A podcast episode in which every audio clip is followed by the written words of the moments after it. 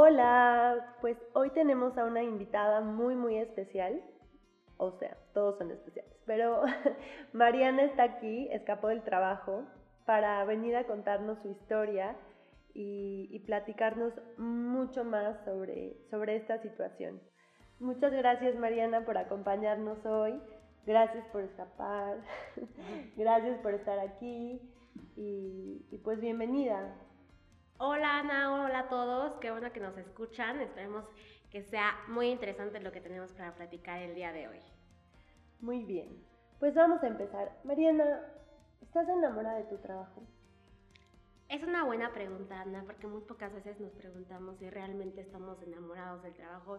vivimos en el día a día que no, no nos tenemos a pensar si realmente el trabajo que obtuviste hace X cantidad de años te sigue llenando al día de hoy. ¿No? Y si te, te complementa en tu vida, ¿no? Entonces creo que estoy enamorada de lo que hago, pero creo que depende de uno también buscar cómo más enriquece y cómo el trabajo ayuda a tu persona.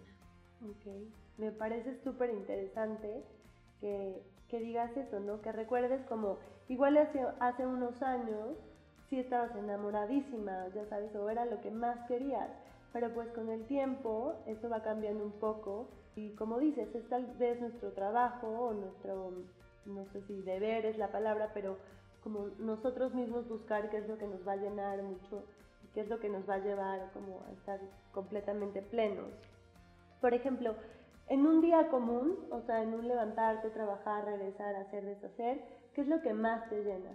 Lo que más me llena es cuando ya paso tiempo irónicamente fuera del trabajo, ¿no? O sea, sí ah, me gusta lo que hago, pero ahorita que me estoy en, este momento de encontrarme y de que obviamente la Mariana de hoy no es la misma de hace X cantidad de tiempo, lo que más me gusta ahorita es hacer cosas que ayuden a las personas, pero también que enriquezcan mi persona.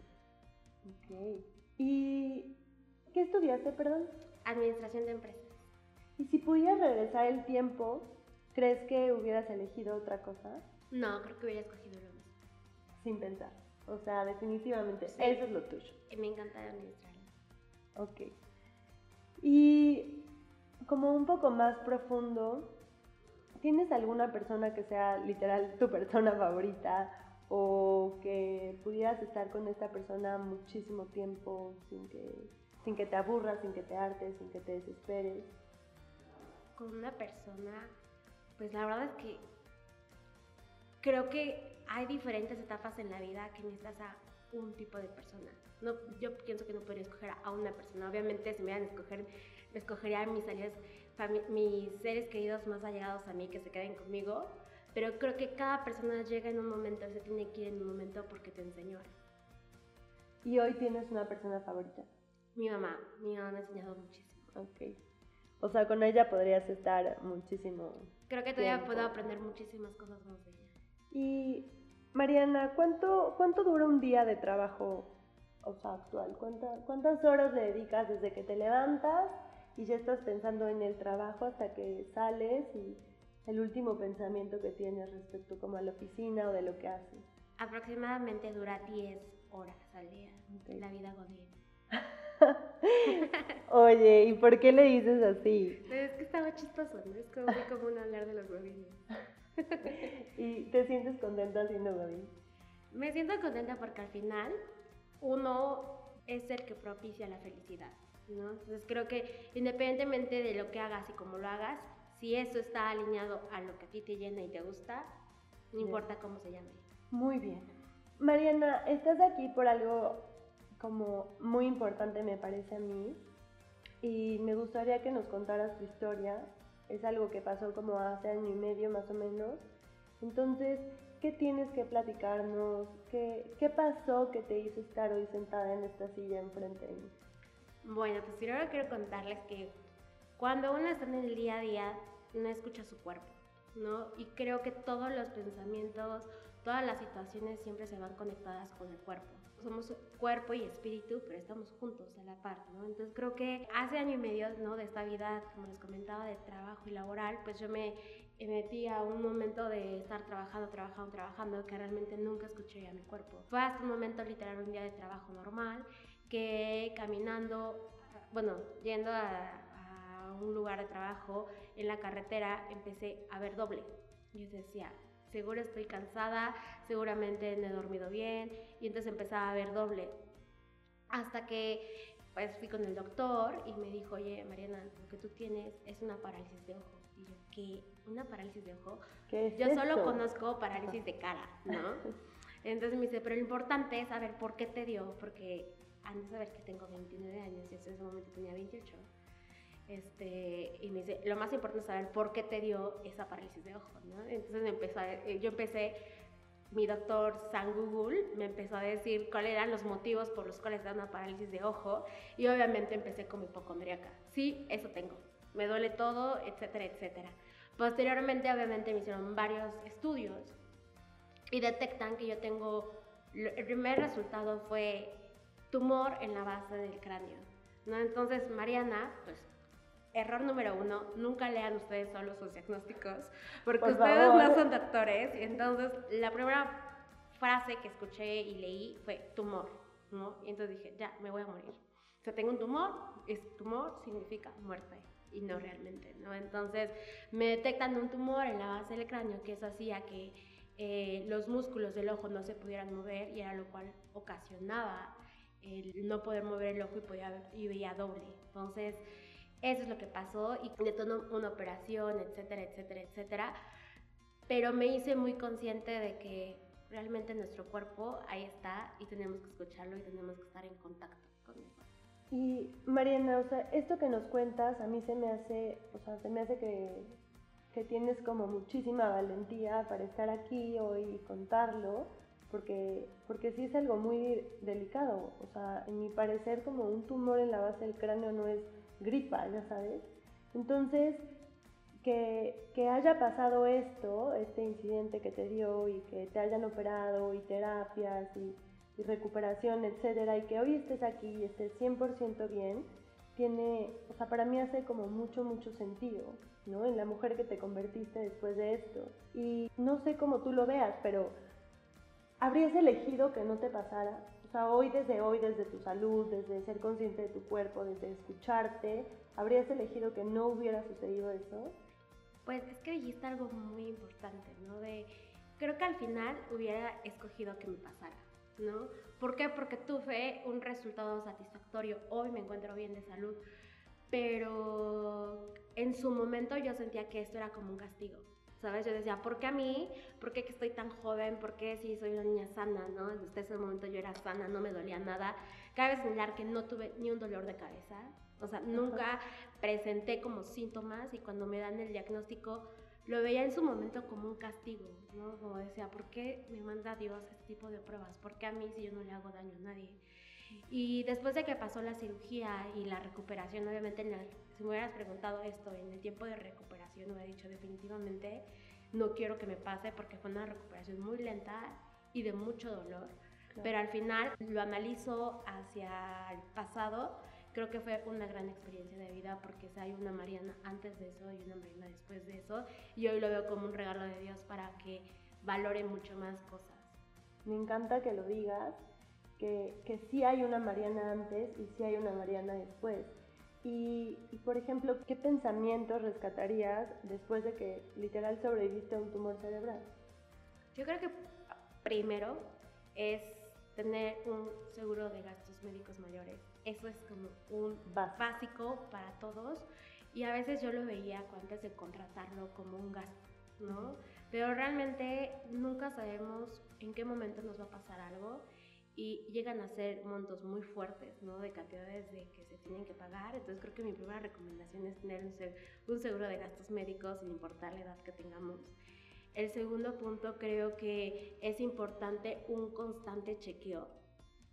El chequeo de que si me duele algo, no dejar pasarlo. Si me duele algo, ir al doctor, ir con especialistas, porque luego también vamos así como, lo primero que pensé es de, ay, veo doble, voy al Devlin a sacarme unos lentes y realmente no es porque vayas tienes que ir con el especialista para encontrar realmente qué es lo que tienes. ¿no? ¿Y cómo supiste que, que ir al Devlin a, a, sacarte unos lentes no era la solución? Ah, porque cabe señalar que en mi, eh, cuando empiezo a ver doble, digo, seguro es la miopía. O sea, ya me aumentó la miopía, entonces regresé y como no, no se ajustaba a mi horario de laboral, fui, me compré unos lentes y yo les decía, pero es que sigo viendo doble, es que los tienes que usar. Los usé tres días y seguía viendo doble, entonces realmente fue algo que pues no necesitaba los lentes en ese sí, momento. Claro. El necesitaba también. a un especialista que se diera Sí, claro. cuenta realmente que tenía una parálisis y no era solamente una miopía. No, yo mi, mi, mi primer pensamiento fue cómo lo soluciono rápido, pero realmente necesitaba ir con un buen doctor y darme el tiempo y regalarme ese tiempo a mí de que ver qué es lo que tenía y no minimizarlo. Sí, y ahorita que lo dices, rescato varias cosas, o sea, justo eso, ¿no? Que esta tendencia de a minimizar todo, o sea, nos duele algo y ay, ya pasará, Eh, me siento mal de la panza, ay, ya pasará, ay, me duele un poquito la cabeza, ay, ya pasará.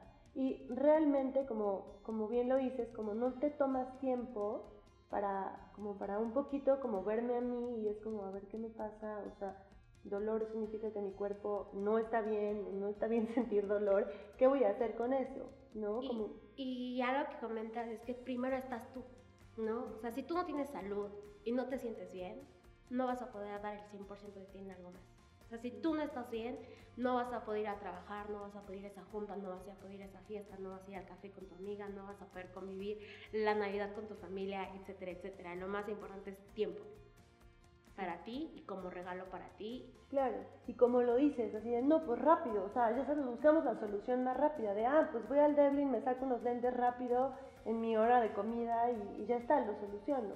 También eso, ¿no? Como, como si platicábamos eh, en otro podcast sobre respirar y, y como sentir, escuchar justo lo que dices, escuchar a tu cuerpo. Y Mariana, cuando me contaste esta historia, sabíamos que era una operación como muy delicada, con muchísimos riesgos y, que, o sea, que tu vida corría peligro. Y si no es tu vida, que eh, los efectos secundarios de esta operación fueran como muy complicados y también causaran mucho daño. Entonces, ¿qué piensas sobre nuestro tiempo en esta vida? O sea, como lo que tenemos, el espacio de tiempo que tienes para ser Mariana en este mundito ahorita. Sí, como comentas, en el momento de que te dicen que es la base del cráneo, pues la base del cráneo es la que conecta todo. O sea, realmente conecta todos los nervios. Entonces, tantito se mueve el doctor mal, puedes quedar sin hablar, puedes quedar sin caminar, puedes quedar sin algún sentido. Llega un momento que hasta lo primero que prueban es saliendo de la operación, te quitan todo para ver si puedes respirar. Entonces, sí fue una, una cirugía un poco delicada más bien bastante delicada. Pero regresando a, a tu pregunta del tiempo, creo que yo vivía muy agobiada en qué pasará mañana, qué me veo en 10 años, quiero hacer esto para que en 10 años tenga esto. Y no, o sea, realmente tenemos el tiempo limitado. Yo los invito a todos a que realmente nos agobiemos tanto en el futuro y nos, haga- hago- y, y nos enfoquemos en el presente. Porque tú no sabes si mañana te puede pasar algo, puede ser que tengas 100 años y aquí sigas. Claro. ¿no? Entonces es disfrutar el presente y hacernos conscientes de que estás hoy aquí y agradecer, ¿no? Agradecer que estás bien, agradecer que tienes salud, porque sin salud realmente no tienes nada. Sí. Y que estás bien con todos tus signos. O sea, y por ejemplo, yo no veía el valor o yo veía a las personas que movían sus ojos tan rápido y tan coordinados y ustedes no saben que esa coordinación de mover los ojos hace que tú no veas doble. Si tus ojos llegaran a moverse en diferente sintonía y no estuvieran coordinados, tu enfoque sería ver doble. Entonces, yo pasé después de la cirugía en terapia aproximadamente como ocho meses y me tocaba terapia hasta con, con niños pequeños. ¿no? De hecho, cuando un bebé nace, no tienen sus músculos tan fuertes de los ojos y por eso pueden llegar a ver como un poco viscos, ¿no? De que los bebés no coordinan bien sus ojos. Pero realmente valoras y agradeces que tus ojos se puedan mover en esa coordinación. Entonces Guau. llegas a valorar hasta lo más mínimo y a lo mejor te pasa cuando eres un bebé, ¿no? Y, o puedes nacer sin la vista, ¿no? Yo creo que al final todo lo que pasa es para aprendizaje y capitalizarlo y disfrutarlo al máximo y estar en el presente y vivir el presente y por eso todo esto lo resumo a que realmente fue un regalo de Dios para que yo valorara más cosas y no pensar que no me va a pasar y no pensar que esto iba a ser hasta que tuviera 80 años, que estuviera viejita, cuando ya normalmente es cuando te llegan los achaques de la edad. No. y Mariana, o sea, te escucho hablar y digo, o sea, qué bárbaro, esta mujer tiene una madurez impresionante, tiene un nivel de conciencia muy, muy madura, muy centrada. Y me da curiosidad como, ¿cómo era la Mariana de antes? O sea, ¿qué, qué pasaba en mi medio? ¿Cómo, cómo estabas tú? ¿Qué hacías? Vivía agobiada por cumplir más en el trabajo que escucharme a mí. Vivía más en la rutina, ¿no? Despertaba y hacía mi rutina y me acostaba y no agradecía. O sea, yo vivía el día a día pensando que pues así se tenía que vivir y no, no había un momento en que me pusiera a agradecer y en el que me pusiera a reflexionar si todo lo que hacía realmente me hacía feliz. Entonces hoy me siento muy responsable de que de mi salud y de que la felicidad la propicio yo con mis acciones y la tengo que buscar en todo el momento porque realmente aprovecho ahora los días, agradezco las pequeñas cosas. Me encanta Mariana, pero también me, me pongo a pensar como ¿Por qué será que tenemos que vivir estas cosas o que pasar por estas situaciones para entonces decir como, sí la vida es finita, sí no voy a vivir para siempre, sí voy a agradecer a mi cuerpo y todo lo que hace por mí, su infinita perfección? ¿Por qué? ¿Por qué será que, que tienen que pasar estas cosas, no? Por ejemplo, yo digo, híjole, o sea, si, si Mariana no hubiera pasado por esto, sería la misma loquilla de hace año y medio, ya sabes, viviendo para, para trabajar, trabajar, trabajar, trabajar, trabajar, para generar dinero, generar dinero, generar dinero. Y después mi tiempo tiene de gastárselo. Claro. ¿No? De disfrutarlo, de decir, híjole, o sea, me voy a tomar una vacación de verdad, no, me llevo los problemas hasta la vacación. Entonces, no sé, eso es como algo que me ha puesto a pensar desde que platiqué contigo, que no debería ser así, ya sabes, como, y uso ese verbo debería, aunque es muy fuerte, pero ¿por qué nos tiene que pasar algo extremo para que entonces nos demos cuenta de todo esto grandioso y maravilloso que somos y tenemos? Antes de entrar a la operación, llegó mi mamá y me dijo, tienes que aprender de esta prueba. Dios te manda señales, ¿no? Te va diciendo, ojo en esto, ojo en esto, ojo en esto. Y cuando no escuchas o aprendes las situaciones, ¿no? Te da la primera llamada, la segunda llamada, la tercera llamada y va creciendo, yo creo, qué tan fuerte va a ser el golpe para hacerte consciente y despertar. Entonces realmente creo que las personas despertamos y somos poco conscientes y por eso necesitamos aprendizajes muy fuertes que realmente nos muevan el suelo, porque cuando pasa algo así es que no vivimos tan conscientes y nos tiene que pasar algo muy fuerte. Y creo que al final en la vida lo que tenemos que hacer es cada vez ser más conscientes porque parece que venimos buscando unas cosas diferentes de lo que realmente es un crecimiento personal y espiritual. Y justo también te quería preguntar, después de lo que pasaste, ¿qué de ti cambió como tus gustos, tus intereses? Este, ¿A qué le dedicas más tiempo ahora? No sé, ya tienes una mascota y antes no tenías. Como en las cositas banales que van formando nuestro día a día, ¿qué cambió? Bueno, el primer punto es, obviamente, es, yo siempre había querido un perro. Entonces me compré el perro. Yo siempre había querido mi espacio y ahorita estoy en el proceso de comprarme el departamento, ¿no? De que sea mi espacio. Entonces, todo lo que yo tenía como en planes a mediano y largo plazo, estoy tratando de hacerlos tan pronto sea posible, ¿no? Y los viajes, y a veces digo, híjole, a ver si me darán chance de irme de este viaje, y digo, no, tengo que vivirlo hoy, porque si no lo vivo hoy, comerte quién sabe mañana, ¿no? Entonces, comerte la vida, pero también ir disfrutando cada mordida o sea, no claro. comer todo rápido, rápido, rápido, sino, sí, quiero el banquete, pero voy a ir masticándolo y voy disfrutando cada, cada bocadillo. Ay, sí. Oye, y ahorita, bueno, ya pasó año y medio, ya estás súper bien, te veo súper bien de tus ojos, estás tranquila, estás contenta, estás aquí. ¿Y, ¿Y, qué te gustaría hacer ahora? O sea, ¿qué, qué va a pasar ahora? ¿Qué, qué, esta 2019, ¿qué planes tienes? ¿Qué vas a hacer? ¿Qué, ¿Qué, nuevo vas a experimentar? Pues todavía está ahí en, veremos, ¿no? Todavía no hay nada concreto en qué es lo que exactamente quiero, pero definitivamente desde ya, desde la operación, Mariana siempre está en número uno, ¿no? Y, y estoy en el inter de descubrir realmente cuál es mi pasión, de preguntarme yo misma qué es lo que quiero hacer, porque antes ni siquiera me daba el tiempo. Y recuerdo perfecto que una vez me preguntaste de, Mariana, enumérame 10 cosas que realmente te hacen feliz. Me quedé en el número 4 y después dije, ¿qué más me hace feliz? O sea, realmente pasamos poco tiempo preguntándonos qué nos, realmente nos hace feliz. Estoy buscando qué es lo que realmente me hace feliz. Y algo que también me comentaste, Ana, de cuando realmente amas algo y lo haces con pasión, todo lo demás llega. Entonces, estoy buscando que realmente me apasiona y que realmente me encanta ahora, en el día de hoy. Sí, que tampoco tiene que ser una cosa así extrema, extraordinaria de ir a trabajar a la NASA, irme a la luna. No, o sea, simplemente como disfruto, ya tienes a tu perro, entonces, ¿qué disfrutas? Pues disfruto sacarlo a pasear, ir al parque de perros, o no sé, o sea, eso es como ir a lugares donde es pet friendly, entonces puedo llevar a mi perrito y estar con él.